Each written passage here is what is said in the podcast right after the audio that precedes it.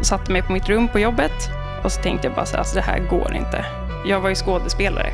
Man tar på sig kostymen och sminkar sig och går dit. Men jag kände att så här, det här, jag håller på att tappa kontrollen helt. Och igår hade jag kunnat dö.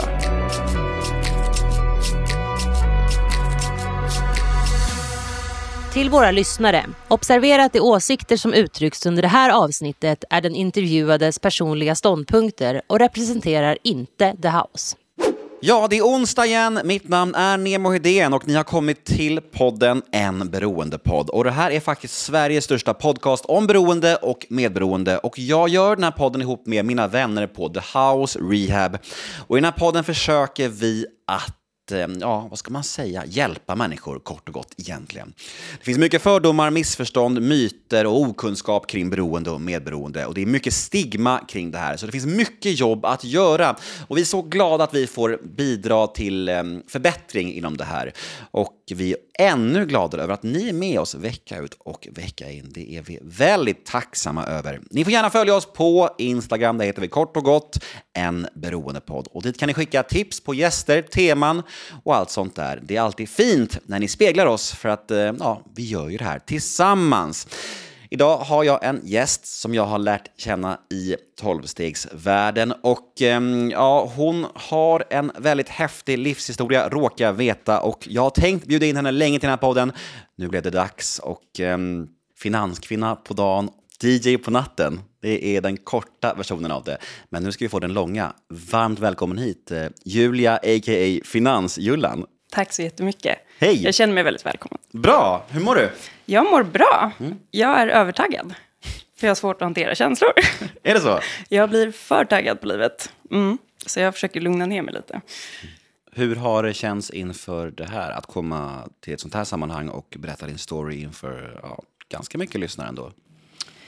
Ja, men om jag kan hjälpa någon med min historia. Det är det. Jag till, fick tillfriskna för att andra hjälpte mig. Eh, det är det viktigaste. Sen hur jag framstår egentligen kanske inte spelar så stor roll. Det viktigaste är att föra budskapet vidare eller att visa på att det går att bli frisk och att missbruk har så mycket olika... Det finns inga ålder eller kön eller samhällsklass eller någonting utan missbruk kan också döljas väldigt väl. Eh, och ens bild av missbruk... Jag trodde inte jag var missbrukare för att jag, man har jobb eller man eller trevlig bostad eller går på yoga. Det handlar inte om det. Eh, så att, att man kan visa att vi kan vara jättesjuka fast vi ser friska ut. Eller liksom, vi är helt vanliga människor, mm. helt enkelt. Då, jag är en helt vanlig människa som råkar bli en beroende. Mm. Så lätt är det. Jag kallade dig inledningsvis för Finansjullan och det är också ditt Instagram alias ju. Vad kommer det ifrån? Eh, det blev ett smeknamn på jobbet.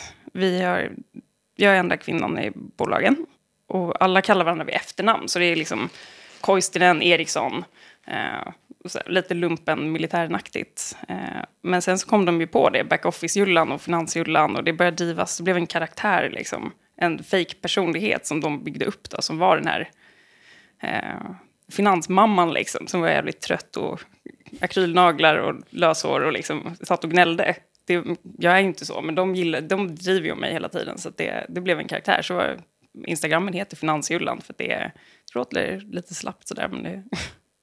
Varför har du ganska mycket följare på Instagram förresten? Är det på grund av att du har ja, ändå gjort ditt namn som DJ i Stockholms nattliv? Ja, alltså, folk gillar ju kul liv. Mm. Söta hundvalpar, mode och sexiga tjejer. Eh, och jag när jag missbrukade så var det jäkligt festligt. Eh, man visar inte baksidan. Eh, allt det negativa, utan man visar bara upp alla kul fester och resor. Och jag tror folk gillar att följa det och det blir som en liten fejkvärld. Eh, så de, de vill följa ens glammiga liv. Liksom. Mm. Eh, och det bidrar ju ännu mer till den här dubbelpersonligheten, att vi inte är autentiska. För att vi, vi vill ju inte visa upp vårt riktiga jag. Mm. Um, kanske, eller jag spelar ju mycket också. Folk ser och hör en och jag har en Soundcloud där folk lyssnar. Och den heter ju Finansjullan inte jättegångbart i kanske Spanien eller Tyskland om jag spelar där. Men jag skiter fullständigt i, för jag spelar inte för att vara känd. Utan jag spelar för att jag, jag tycker det är roligt och jag älskar musiken. Så det spelar väl ingen roll vad det heter, så, här, så är det bara. Vad är ditt nykterhetsdatum? Uh, oj, jag tog två och ett halvt år nyss. Mm. Jag tror att det är 3 maj 2019. nej 2020. Ja, jag, men två och ett halvt år har jag. Mm. Lite mer än det. Mm. Och idag ska vi prata om vägen fram till den här eh, vändningen för dig. Och um, ja, jag tänker att vi tar det lite från början. Det blir som en life story det här och eh, jag kommer flika in här och där när jag känner att något behövs lyftas kanske. Eller ja, något, någonting för den röda tråden och så. Men eh, på det stora hela så är showen din nu. Mm. Vart ska vi ta oss någonstans? Väldigt obehagligt där. Är det så? Ja, du kan inte säga åt mig att nu får du göra vad du vill. Då blir det... Då blir det kaos här. Då kommer ja, du ja, klättra ja. på väggarna och skrika. Och jag är runt. alkoholist och narkoman. Jag hatar regler. När man säger att jag får göra vad jag vill, då blir det mayhem.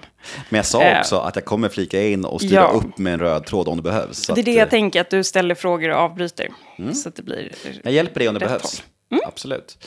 Men första frågan blir ju, vart tar vi oss om vi ska Kör din story?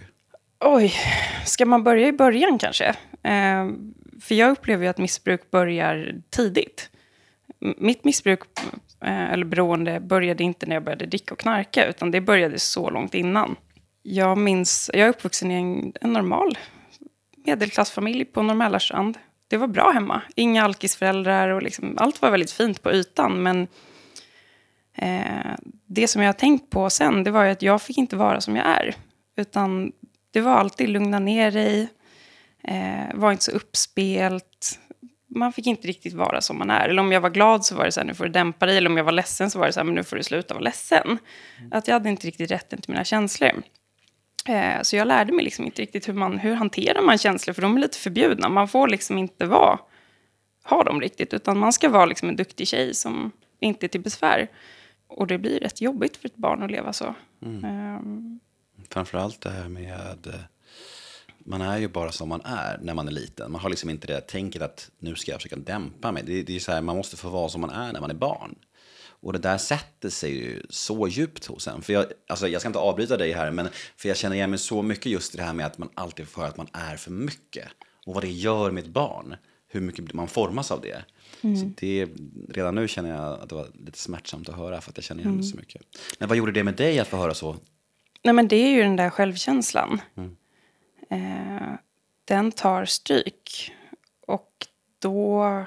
Jag lärde mig snabbt att prestation, eh, då är man älskad. Om man är duktig så är man älskad. Om man är rätt så är man älskad. Liksom. Och är man fel, då får man skäll. Nu får du lugna ner dig eller ja, men du får anstränga dig lite mer. Eh, så prestation är lika med kärlek och närhet. Och icke-prestation är lika med typ lite skäll eller liksom missnöjdhet. Eh, och då lär man ju sig det som mekanism, att om jag håller alla nöjda och presterar, då är allting bra. Så börjar man i skolan och... Jag kommer ihåg, jag hade barnflicka, mamma och pappa jobbade väldigt mycket.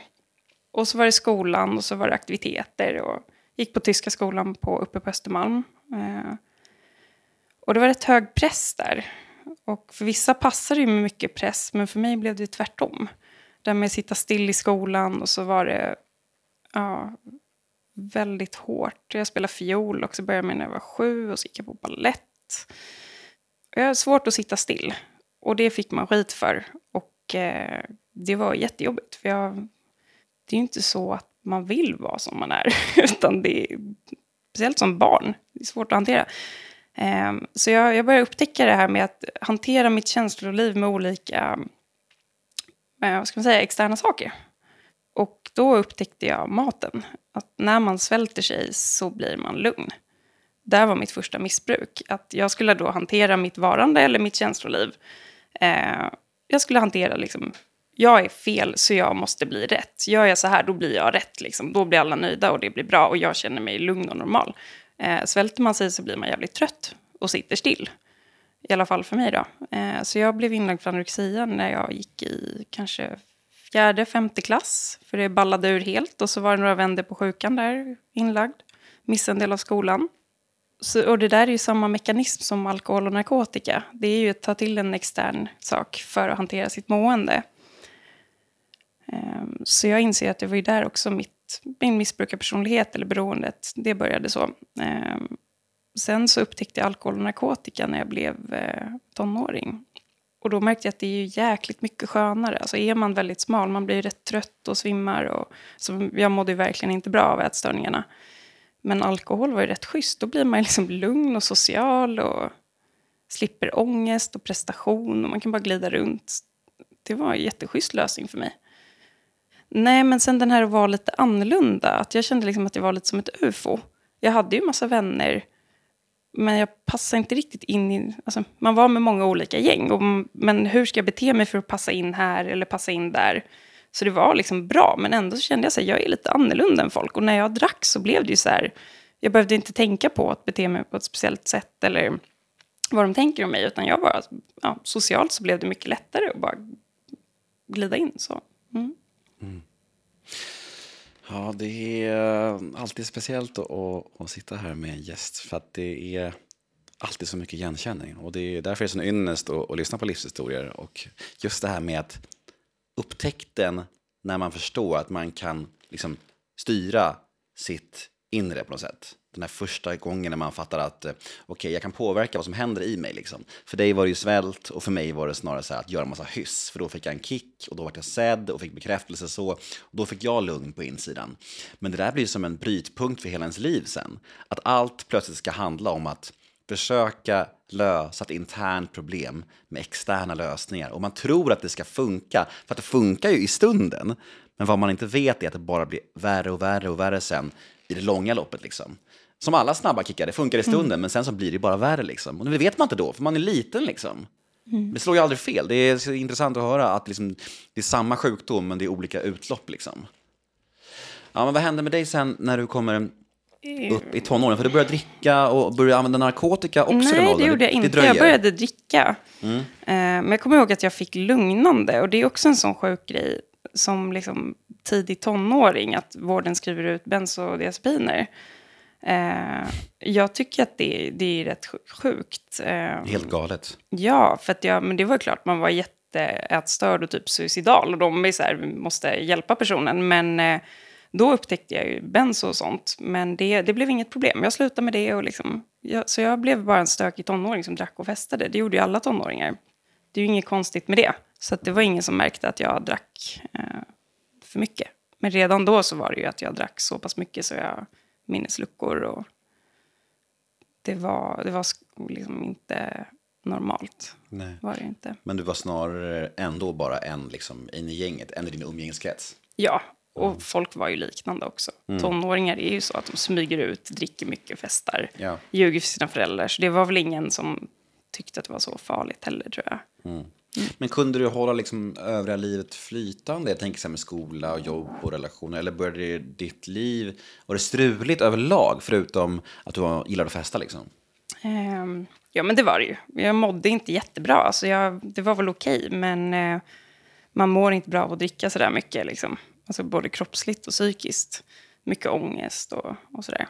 Um, men det var ju kul också. Festerna var roliga. Jag hade väldigt, väldigt kul och träffade några av mina bästa vänner. Mm. Eh, så det var goda tider liksom. Det var det. Mm. Mm. Vad tänker du om livet här? Vad vill du bli? Vad drömmer du om? Och, och vad tar livet för riktning sen när du kommer in i vuxenlivet? Där? Nej, men jag kommer ihåg att jag körde på lite i Stockholm. Sen så Eh, I min familj är det viktigt att vara akademiker, man ska utbilda sig väl, liksom prestera. Eh, men jag ville jobba med formgivning och design.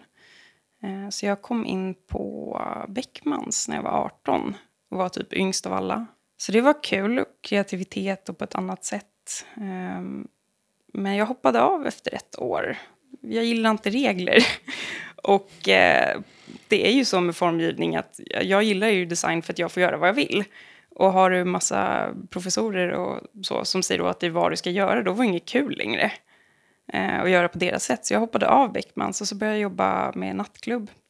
Jag festade redan mycket och hade olika svartklubbar. Och det var, jag vet inte om ni kommer ihåg, Kruthuset fanns ju back in the day, så massa sådana grejer. Eh, korvfabriken i Solna, det var jävla massa rave och, och grejer. Och där är det perfekt att ha damp också på ett rave. Alla springer runt och skriker och hoppar och är jävligt hysteriska. Jag bara, det här är perfekt för mig. Mm. Um, så jag började jobba på F12-terrassen, nattklubb. Uh, och där var det också mycket att dricka. Och i nattklubbsbranschen, du kan ju dricka mycket. Alla dricker mycket och det är inte konstigt. Att vara påverkad på jobbet var liksom inget problem. Sen flyttade jag till Tyskland och började plugga där istället. Uh, jag är halvtysk från början, så jag pratar språket och började plugga på tyska. Eh, och Berlin är ju mecka för party för allt och alla. Folk åker dit för att hitta sig själva. Eh, vilket i princip är att bara let go. Ehm, så där blev det ju ännu mer fester. Och jag hade varit där mycket när jag var yngre. Eh, så jag hade lite vänner och jag kommer ihåg att jag var på min första eh, warehouse-festerna och de spelade vinyl. Då var jag kanske 16 och det var, det var fantastiskt. Liksom. Sånt fanns inte i Sverige. Det var skithäftigt. Och jag, så kände jag så här, men här ska jag vara. Det är det här jag brinner för. Eh, så det blev mycket fester och Berghain och ja, men man gjorde den där svängen och plugga samtidigt. Och de flesta på universitetet festar ju mycket. Eh, men det var där drogerna kom in på riktigt. Jag hade ju testat droger innan, absolut. Men eh, det var där det blev liksom oftare och oftare och till slut varje helg. Men det var väl okej. Folk där tar mycket droger och festar och de klarar sina liv. Men problemet för mig var att jag upptäckte att narkotikan gjorde saker för mig i vardagen. Eh, typ vadå? Ja, men folk tar kokain eller amfetamin för att festa. Jag märkte att jag har ju stenkoll. Gud vad skönt. Sitta på en middag, kunna diskutera saker, hålla fokus. Eh, så märkte jag med skolan att eh, om jag tar till exempel kokain innan tentorna så blir det bara mycket lättare. Högsta betyg direkt. Medan liksom, om jag inte gör det så är jag skitstressad, har ångest och det är bara jävligt svårt. Så det var ju en lösning för mig. Det funkar jättebra. Då visste inte jag att jag hade ADHD. Det, jag tror att när vi var små så var det ovanligare att diagnostiseras och sen tjejer är ju underrepresenterade. Jag var bara en stökig vild tjej liksom, som var lite problematisk. Um, men så är det ju med ska man säga, amfetamin, kokain och sånt. Att liksom, när vi tar uppåt så blir vi neråt. Så jag blev ju lugn och fokuserad. Så att eh, vännerna tog det på fest. Men jag upptäckte ju att så här, det här kan jag använda i mitt liv som ett redskap för att liksom, ta mig framåt, prestera mm. bättre. Mm. Så det blev som en lite doping. Och känslan över att du liksom hade hittat hem i vardagen var liksom mycket starkare än känslan av att det här är trots allt liksom olagliga substanser. Ja, så det var ju behagligt med narkotika. Om man jämför med att träna för mycket eller svälta sig eller dricka så att man är så bakfull som man kräks tio gånger nästa dag. Eh, då är ju narkotika ganska nice. Man mår rätt bra. Eh, så det, och det funkar i början. Så är det väl för de flesta som använder olika substanser. Att det funkar ju. Man blir glad och man är taggad och så. Det är därför man fastnar. För ja. att det gör någonting för en i början som man faktiskt inte hade hittat någon annanstans. Exakt. Och sen tror jag hjärnan förstörs ju och tar stryk progressivt. Så är man liksom 23 och håller på i kort tid, då är det inte så farligt. Jag tänker folk som är kanske 30, 40, 50 och håller på många år, då ser man ju verkligen skillnad på hjärnan. Mm. Så jag tror att jag, jag mådde ju bra för att jag inte hade påverkats så mycket av det då. Mm. Och konsekvenserna var ju liksom rimliga fortfarande. Men exakt så är det ju. Alltså, de flesta drogerna i början så är det inte så mycket avtändningar. Det, det kommer ju liksom sen när man har tömt hjärnan på serotonin och dopamin och allt det där. Liksom. Eh, så det är, det är så sjukt hur jävla hur naiv man ändå är när man upptäcker något sånt. Att man ändå tänker på något sätt så här, åh gud, nu har jag hittat lösningen här. Man borde egentligen fatta att när någonting är för bra för att vara sant så är det ju oftast för bra för att vara sant. Mm. Det är ju så. Jaha. Det fattar man ju nu. Men då mm. var det bara så här, åh, man upptäckt, mm, lifehack, jag har hittat nyckeln här liksom. Ja, det var ju supernice. Alltså, ja. Allt blev bara mycket enklare, kommer jag ihåg. Mm. Så bara, varför ska jag inte göra det här om mitt liv blir bättre? Skitsmart. Ja, det är så sjukt. Ja, jag känner igen det mm. mycket väl. Men, men under hur lång tid så går det att laborera så här i vardagen? För det är ändå ett ganska stort steg att ta in droger i sin vardag och köra dagtid och så här som du mm. börjar pyssla med här. Men det var inte så mycket. Jag körde inte på veckodagar alltid, utan det var en speciell tenta eller något mm. speciellt som var. Eh, så det var inte så att jag använde hela tiden och jag drack inte heller så mycket på vardagar. För jag tog skolan på allvar ändå. Mm. Eh, och kommer ihåg att jag läste, jag läste formgivning, men jag läste också lite extra ekonomi och det är det jag jobbar med nu och lite juridik och massa grejer. Så jag tog det på stort allvar. Um, så då kunde man inte dricka och knarka i veckorna. Däremot på helgen så kunde det ju, då var det ju ute som gällde. Uh, problemet är väl vardagsdrogandet som sen blir, blir farligt. Men det, jag kunde hålla det på en bra nivå ganska länge. Mm. Den där balansgången då? Eh, märkte du själv när du liksom gled in på fel sida av linjen så att säga? Eller var det liksom något som bara hände av, av farten och du, och du märkte inte det? Eller hur såg det ut? Um, nej men konsekvenserna började ju komma lite. Och jag brydde mig inte jättemycket så, men um, någon gång hade jag ett uppvaknande för det var, det var ju små uppvaknanden, men att sitta och näsblod i en taxi till Bergen, det har väl de flesta gjort, så det var väl ingen fara. Eller däcka på en toalett för man tar för mycket E. Det, det är ju så här, vem har inte gjort det liksom? Alltså kom igen. Det, det är så här, det, ja, I alla fall av, av de jag hängde med där så var det, ja, det var inga konstigheter. Tack för tillägget. ja, vi umgicks ju med sjuka människor inser ja, jag, jag efterhand. Ja. Eh, men det är ju det att de är inte alla addicts, så att de har ju liksom skaffat barn och, och löst sitt liv medan eh, vi som är missbrukare fortsätter ju. Mm. Så det var inte så wake-up call, utan någon gång så uh, skulle jag köpa kokain uh, av en, det är mycket turkiska langare liksom, i feta svarta Mercedes-jeepar guldkedjor. Det luktar sig i bilen, en här stark frän. Ni vet nybildoften, den sitter ofta. Eh, satt jag där med knarkbossen då. Och eh, då stoppar polisen oss. Och han har ju fullt med droger i bilen. Och jag sitter där som blond liten toppad tjej. Ja, med också knark i fickorna. Och det blev ju en wake-up call för mig. Att eh, shit, om jag blir tagen nu så kommer mina föräldrar få reda på det. Folk får reda på det, det blir böter. och jag bara, det här är allvarligt liksom. Eh, så det var ju första gången som jag tänkte att oj jävlar, det här hade kunnat gå riktigt illa. Och då lugnade jag ner mig efter det faktiskt. Eh, När är vi i tiden här? Kan jag ha varit 23 kanske, 22. Mm. Mm. Mm. Men ni blev inte tagna då? Nej. Otroligt. Otroligt, ja, otroligt. Men de har nog för mycket att göra, poliserna där. Det har de. Vad blev, vad, blev, vad blev han stoppad för då? Nej, man hade väl kört utan att blinka eller något. Det var inget, no. De ville bara kolla läget då liksom? Ja, men precis. Ah, precis. Shit, vilket, vilket Little did they know vad de gick miste om. Ja, gud ja. Men sen också så här, att se en liten blond toppad brud med en så här fet turkisk gubbe med guldkedja. Då blir jag så här, de kanske borde ha kollat läget mm, lite verkligen. mer. Ja. Hur mår du tjejen? Vad som helst? Ja, ja, ja men ja, jag var bara jättenöjd. Skutta ja, jag därifrån. Fattar, jag fattar det. Ja, men då, då hände ändå någonting eh, med dig efter det? Ja, jag blev lite skraj faktiskt. Eh, och lugnade ner mig lite. Uh, ja, men vi kan hoppa vidare. Så det var jäkligt festliga år. Jag hade alltså time of my life. Det var fruktansvärt roligt.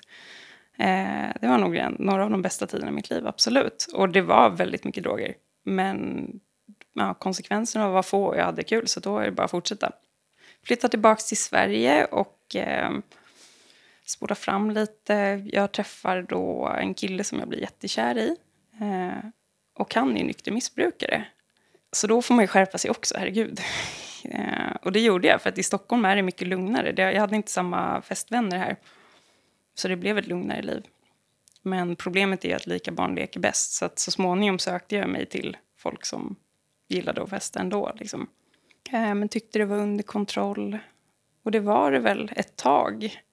Men så som det är med missbruk så är det progressivt. Och även om man håller upp ett år eller två eller tre så börjar vi där vi slutade det var ju så det blev, att jag, jag började använda...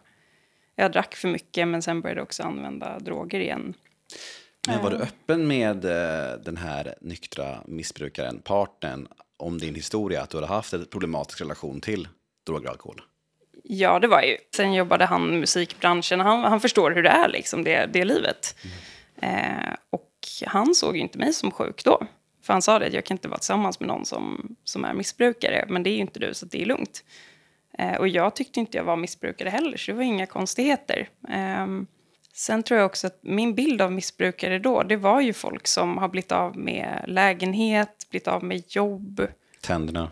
Tänderna, eller liksom vårdnaden om barnen, polisen, eller parkbänk, eller liksom sitter och dricker bag-in-box varje kväll vid köksbordet. Så var jag kunde ju gå flera dagar utan att dricka eller ibland veckor utan att knarka. Men när jag väl gjorde det så blev det ju fel. När jag börjar så slutar jag liksom inte förrän det blir Klass, stökigt. Klassiska nidbilden av det som gemene man fortfarande har mm. så himla nära sig och så djupt cementerat på något sätt, vilket är också så beklagligt och problematiskt, för det hindrar ju folk att söka hjälp mm. innan de är just det där som du beskriver. Och det är därför det är så viktigt att, att du och många andra mina gäster är här och vittnar om att det inte behöver bli så innan man faktiskt är en beroendesjuk människa. Mm. Det, kan, alltså det kan ske mycket tidigare, den här förändringen. Och ju tidigare den förändringen kommer, desto bättre är det ju. Man måste inte förlora allt. Liksom. Mm. Eh, men det, det, tror många. Att, att liksom säga, ah, okay, en alkoholist och narkoman det är liksom samhällets bottenskrap och det är de där som du beskriver. Polisen, tandlöshet mm. och all den här skiten. Liksom. Och det är jävligt synd att folk fortfarande tror det, för det är, så, det är sånt otroligt missförstånd. Liksom. Ja men verkligen, så att jag, jag tyckte ju inte att jag hade ett problem, för att jag skötte jobb och eh, mannen och vi hade två hundar och liksom, ja, men allt var liksom, gick på yoga, allt var nice. Eh, sen berättade ju han om sitt missbruk, att han hade ju legat i koma. Ehm, eh, och hur hans användande såg ut på slutet. Och då var jag så här, men jag är inte ens nära det där. Absolut inte liksom. Så jag bara, jag har inga problem. Men det är också inte hur mycket vi använder som gör oss till missbrukare. Eh, vissa kan liksom använda dagligen och hur mycket som helst och tio olika substanser. Vissa kanske använder, alltså bara dricker alkohol och inget annat. Och bara dricker var tredje eller var femte dag. De är ändå missbrukare. Så det handlar liksom inte om mängd. Utan det handlar om vårt beteende gentemot, eller när vi stoppar i oss saker. Och att det liksom spårar ur, det har konsekvenser. Mm. Ja, men mängden vi konsumerar liksom, och brutna löften och, och så här, om man har lovat sig själv att kanske lägga av eller så där, som du säger, konsekvenserna av det. Liksom. Mm. När det börjar bli ett problem så kanske det är ett problem. Eh, men det är också ett missförstånd det där, folk tror att det handlar om hur ofta man dricker. Mm. Man är bara alkoholist om man dricker varje dag. Och ja, men den hade jag verkligen. Att ja. Man är ju alkoholist eller narkoman om man dricker varje dag. Mm. Eller petar i sig saker varje dag. Ja, det är så knäppt alltså. Mm. Jag har ju aldrig så här, kört en återställare, så jag kan ju inte vara alkoholist. Man bara... Jag älskar återställare. Nej, eller benzo. nej, Oxy. Ja, men, eh, ja, nej, men du ser, så du hade ju en bild av hur det skulle se ut. Vad var det som raserade den bilden då? Eh, nej men jag, jag förnekade nog för mig själv och jag dolde det väldigt väl för honom. Eh, men jag kommer ihåg, jag, fick, eh, jag hade en cykelolycka för några år sedan. Eh, något, år eller två innan jag flyttade tillbaka till Sverige. Och då så ramlade jag på, jag flög över cykeln, landade på axeln och huvudet. Så jag fick ju en vridning i ryggraden och en rejäl hjärnskakning. Eh, så det var ju då jag fick eh, morfin första gången på riktigt. Liksom. Ehm, och det var så jäkla nice. Dels slippa ha ont, men sen blev man rätt skön i huvudet också. Det var rätt avslappnande. Um, och så fick jag problem med ryggen igen.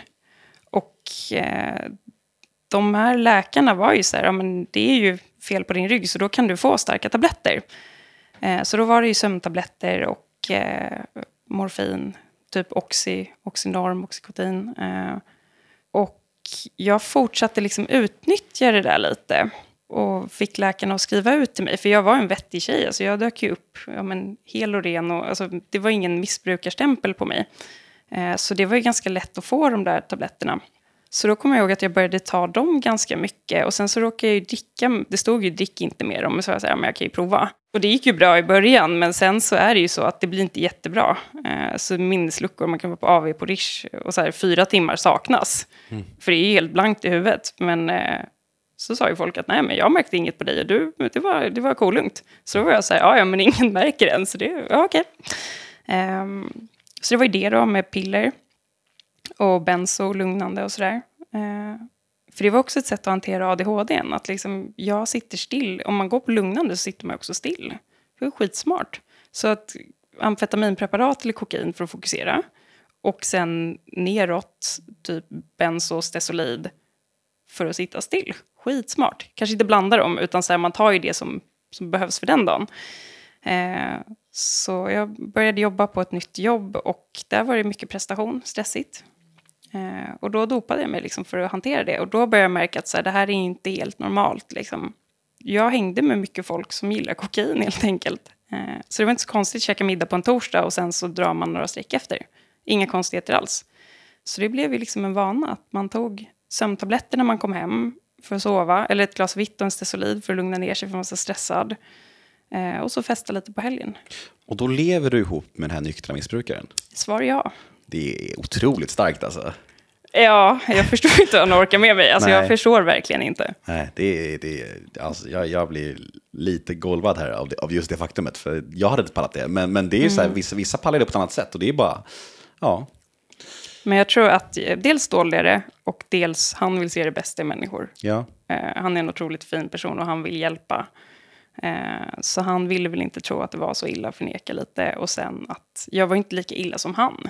Alltså om du jämför med och så som han har varit så tyckte ju han att jag var värsta light. Var I början på, i alla fall. Men var han på dig någonting om att du kanske borde gå samma väg som jag har gjort? Ja, men där på slutet så var det ju, alltså jag tror sista typ året, ett och ett halvt åren i vårt, vi är skilda nu, i vårt äktenskap. Det var ju då han började klaga och det var ju för att jag började bli värre och värre.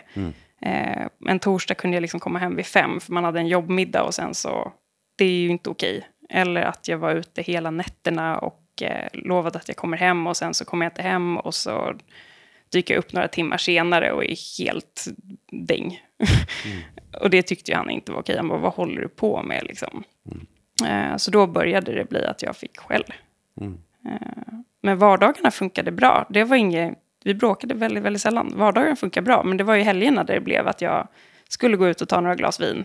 Och sen plötsligt blev det hela natten. För jag har ingen eller liten kontroll när jag börjar stoppa i mig saker. Eh, så det var inte att jag ville såra eller... Det var aldrig att jag planerade att nu ska vi ut och festa hela natten, utan det var ju mer att det råkade... Jag var som en vante i vinden, det bara råkade bli så. Lite roulette. Ibland klarar jag att ta mig hem vid tolv, men ofta inte. Mm. Jag gillar hur du citerar Stora boken där. Ingen eller liten kontroll över den mängd jag konsumerar. Mm. ja, men det, är, det är relaterbart. Men är det hans påtryckningar som gör att du faktiskt till slut söker hjälp? Eller är det andra saker i livet också som får dig själv att hamna där mentalt? Ja, men dels var ju livet ohanterligt. Eh, Jag, jag mådde inte särskilt bra. Eh, För jag kunde inte leva utan mina grejor. Men jag kunde inte riktigt leva med dem heller. Eh, Sen är det ju så användning att det slutar fungera. Eh, Så det blev mer och mer av saker. Och sen relationen blev ju trassligare, så det var jäkligt mycket ångest där. Eh, och jobbet var skitstressigt, så... Ehm, och sen så dog hunden som var liksom, min lilla hund var mitt allt. Eh, hon gick plötsligt bort och sen så kom Finansinspektionen och stängde ett värdepappersbolag som vi arbetar med och sen så var det diverse saker. Så det, bara, det kokade ihop totalum och då använde jag ännu mer grejer för, att, för att jag var trött och hade ångest och var stressad. Och det var ju någonstans i den fasen som jag märkte att okej, jag har ju ingen kontroll längre.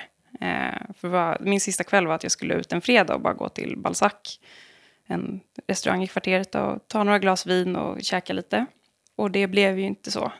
Jag var på x antal fester och eh, det spårade ju helt liksom. Och mitt ex var skitsur. Och jag vaknade på morgonen och i princip trodde att jag skulle dö och ringde honom och hade panik. För jag hade tagit så pass mycket saker. Eh, och så gick jag till kontoret och tog på mig kostymen och var, jag var fortfarande påverkad. Och satte mig på mitt rum på jobbet. Och så tänkte jag bara så här, alltså det här går inte.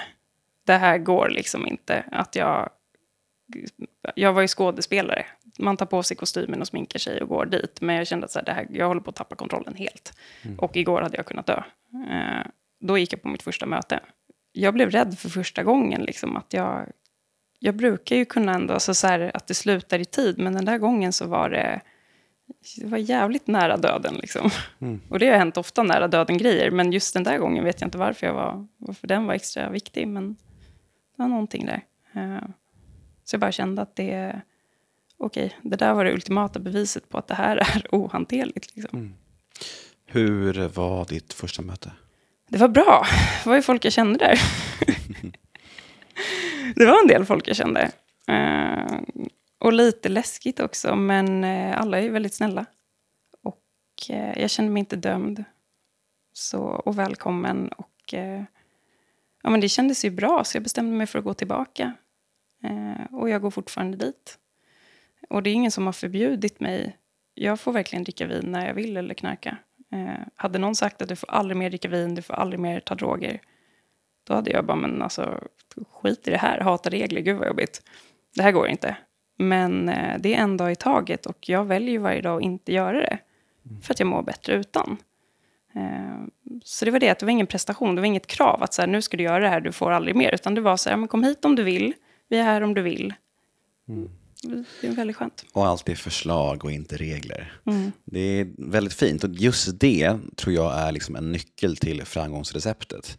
Det du är inne på det här, det är att man själv får sätta diagnosen på sig själv. Och det är liksom förslag, det är inte regler. Och det är frivilligt. Så här, för det gör ju att vi som är obstinata snorungar kan eh, attraheras av det istället för att bli tillsagda och göra någonting. Och det tror jag, liksom för dig, är liksom en nyckel. Det bygger ju på attraktion snarare än propaganda. Det står till och med i, våra, i, våra, i vår bok. Liksom. Och det tror jag verkligen är en nyckel. Liksom. Ja, men man gillar inte regler. Nej. Alltså jag var ju så här, jag förstod inte ens vad regler var innan jag blev nykter. Jag var så här, vad är en regel? Ja, men det gäller inte mig. Eller gränser. Jag bara, alltså vad är en gräns? Alltså så här, jag hade ju ingen upp... Eller konsekvenser. Jag bara... Alltså om ingen vet om det, är ens då... Alltså om ett träd faller i skogen och ingen ser eller hör, har, är det någon som bryr sig? Alltså så här, en konsekvens, vad är det ens? Men, eh, nej, men det var bra för att folk var som jag. Och det är ju den att det finns eh, tjackpundare från Plattan som har varit hemlösa i tio år och sen finns det folk som är, vad vet jag, vd som har tre barn. Så det var väldigt skönt att det var olika åldrar på alla, olika kön, de kommer från olika ställen och olika karriärer eller olika liv. Eh, att det finns ingen liksom, etikett på det, utan jag kan vara jättesjuk fastän mitt liv ser okej ut utifrån. Liksom. Ja, och nu- det finns också finanskvinnor nu, uppenbarligen. Eh, vi ska koppla in eh, mina vänner från The House Rehab för att svara på en liten lyssnarfråga i segmentet som heter The House svarar.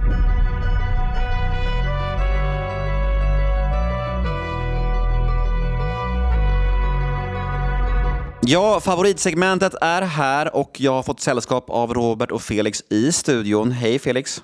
God eftermiddag. God eftermiddag. Hur mår du i höstkylan? Jag mår bra. Jag älskar den här årstiden. Det är så jäkla fint ute med alla färger. Och man får ha sina riktiga kläder på sig igen. Och det är en stor vinst. Du är så poetisk när du uttry- uttrycker dig. Jag tycker det är fantastiskt vackert, men, men det är ju någonting med kylan som jag tycker blir värre för Det är på äldre dagar, va? Jag vet, Ja. det är på äldre dagar. Och som ni hör, Boman är också in the house. Vi kör en lyssnarfråga på en gång va? Kör Let's it. Vi kör. Hej! Jag har förstått att ni på The House Mansion, ert internat, har fasta grupper i era behandlingar. Vad betyder det egentligen? Ja, men det stämmer. Eh, Vi har fasta grupper, även om vi har löpande intag. Man kan alltså komma till oss eh, så länge det finns plats naturligtvis, i väntan på nästa grupp.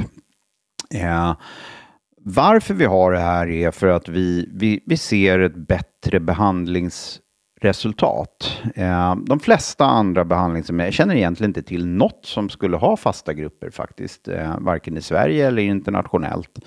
Eh, de flesta andra behandlingshem har då löpande intag direkt in i behandlingsgruppen.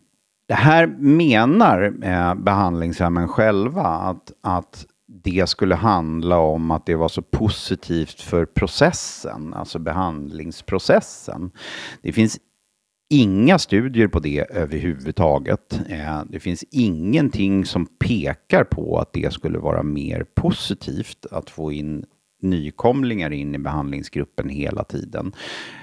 Min gissning är att det här oavkortat handlar om ekonomi. Behandlingshemmen vill liksom pressa in en till och en till och en till Absolut. eh, för att snurra ekonomin. Vi, vi har valt att inte göra så. Och visst, det kanske påverkar vår ekonomi lite grann. Eh, därför att vi, vi, vi pressar inte på, utan vi vill ha fasta grupper. Man, man börjar alltså sin behandlingsgrupp tillsammans. Man genomgår hela processen tillsammans och man avslutar tillsammans. Eh, och vi har snarare då sett att det här är oerhört positivt för, för eh, tillfrisknandet. Ja, ni har ju väldigt höga mm, tillfrisknande siffror hos er, så jag har ingen anledning att tvivla på vad du säger. Nej. Nej. Jag håller med dig Robertson. Det är underbart, vad skönt att ni är överens om den frågan. Och om man vill komma i kontakt med er angående dessa behandlingar eller andra frågor, vad gör man då? Ja, men då kan man mejla till oss eh, på alicia.thehouserehab.com eller så kan man... Vi har vårt telefonnummer på hemsidan, men någonting vi ofta glömmer att man också kan skriva till oss på Instagram faktiskt. Det är bara att skicka ett DM. Jag skulle vilja lägga till en sak bara. Att här på Skeppsbron, där, man, där vi har öppen vård, här kan man ju börja när som helst. Mm. Bra att veta. Och tack för idag. Tack!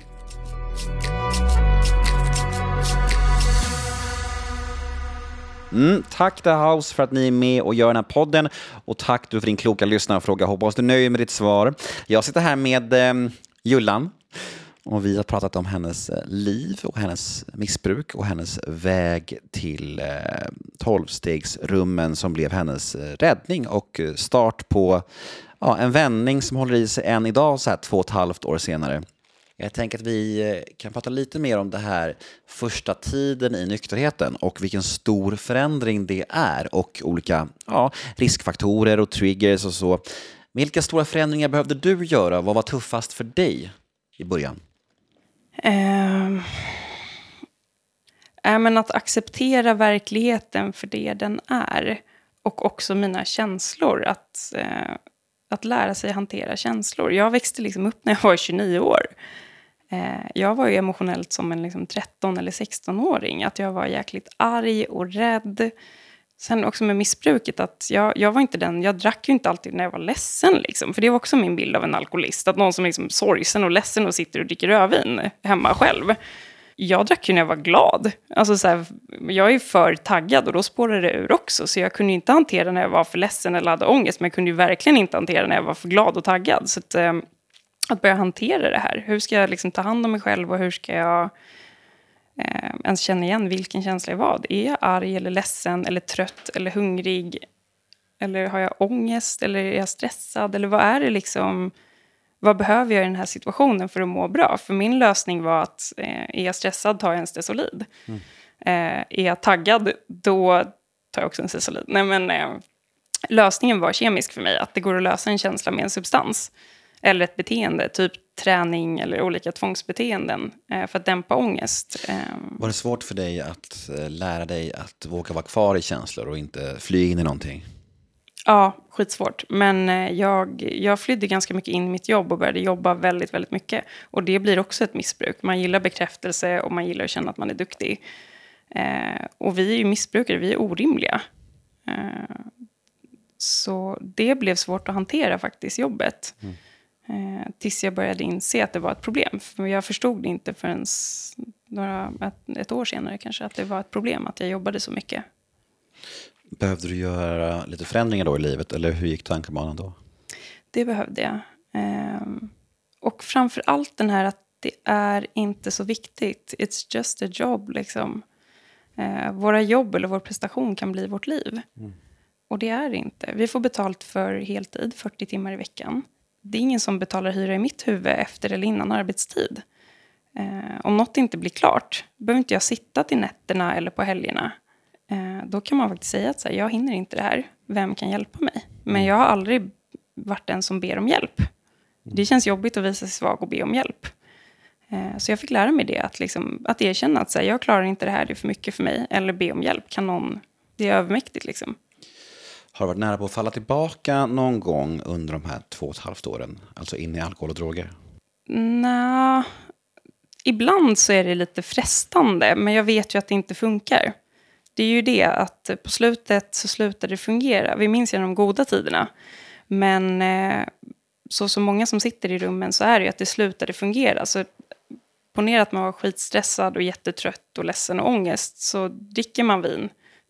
Jag blev ju inte gladare, jag var ju lika ledsen bara att jag var full. Så det är det jag brukar komma ihåg, att så här, det hjälpte ju inte ens. Jag mådde ju som jag mådde. Substanserna slutade förändra mitt mående. Så det var det på slutet. Jag kunde inte leva med dem, men jag kunde inte leva utan dem heller. Och ändå, jag mådde ju dåligt med och utan. Det var därför jag sökte mig in till programmet, för att jag visste inte vart, vad fan ska jag göra liksom. Mm. mm. Vilka är de största gåvorna skulle du säga som du har fått av din nykterhet och ditt tillfrisknande? Ehm, jag tror att det allra bästa är att få vakna nöjd, somna nöjd och inte ha konstant ångest. Samt att faktiskt tycka om sig själv. jag har blivit den personen jag vill vara. Eh, jag, på slutet var det ett enormt liksom, självhat, dålig självkänsla och eh, jag har alltid känt mig liksom att jag är dålig, jag är fel, jag är inte rätt. Jag måste vara annorlunda för att jag är bara fel. Mm. Eh, nu tycker jag liksom att jag får vara som jag är och det är skönt. Jag kunde se mig i spegeln och bara vara så här, men, vem är den här personen? Liksom? För att jag ljög och myglade och betedde mig illa, sårade folk jag tyckte om. Och nu så kan jag faktiskt vara stolt över den jag är och känna att så här, men jag vill vara, det är så här jag vill vara. Liksom. Det är jätteskönt. Mm. Och vi här på En beroendepodd är jätteglada att du ville komma förbi här och, och dela en bit av din livshistoria. Mm. Hur känns det så här nu efteråt? Du var ju lite nervös innan och lite upp i varv när vi möttes. Mm. Känns det bättre nu eller hur, hur går känslorna? Ja, nej men jag glömde äta frukost jag bara, det lysröret bakom dig är väldigt ljust nu. så lite snurrig. um, men nej men det känns bra. Jag är här för att hjälpa människor och helt ärligt, jag spelar inte så stor jävla roll. Nej. Jag är en liten fis i rymden. Jag brukar se det som att vi är redskap. Mm. Vi är redskap for the greater good liksom. Vi är här för att göra lite skillnad och hjälpa människor och det, det är bara det det handlar om. Liksom. Mm. Så om någon kan få hjälp av den här episoden så är det jättefint. Liksom. Det är bara det det handlar om. Mm. Jag är i alla fall jättetacksam över att du tog dig tid att komma förbi och, och ja, samtala med mig i en timme. Tack för att du kom. Ja, men tack själv. Och eh, tack alla ni fantastiska lyssnare för att ni är med oss vecka ut och vecka in. Vi är så glada och tacksamma över det och vi är väldigt, väldigt stolta över att den här podden fortsätter leva och frodas. Så sprid gärna ordet om en beroendepodd till en vän eller bekant som kanske kan behöva höra den. Så hörs vi igen nästa onsdag. Puss och kram från Nemo och eh, Finansjyllan. Hej då! Hej då!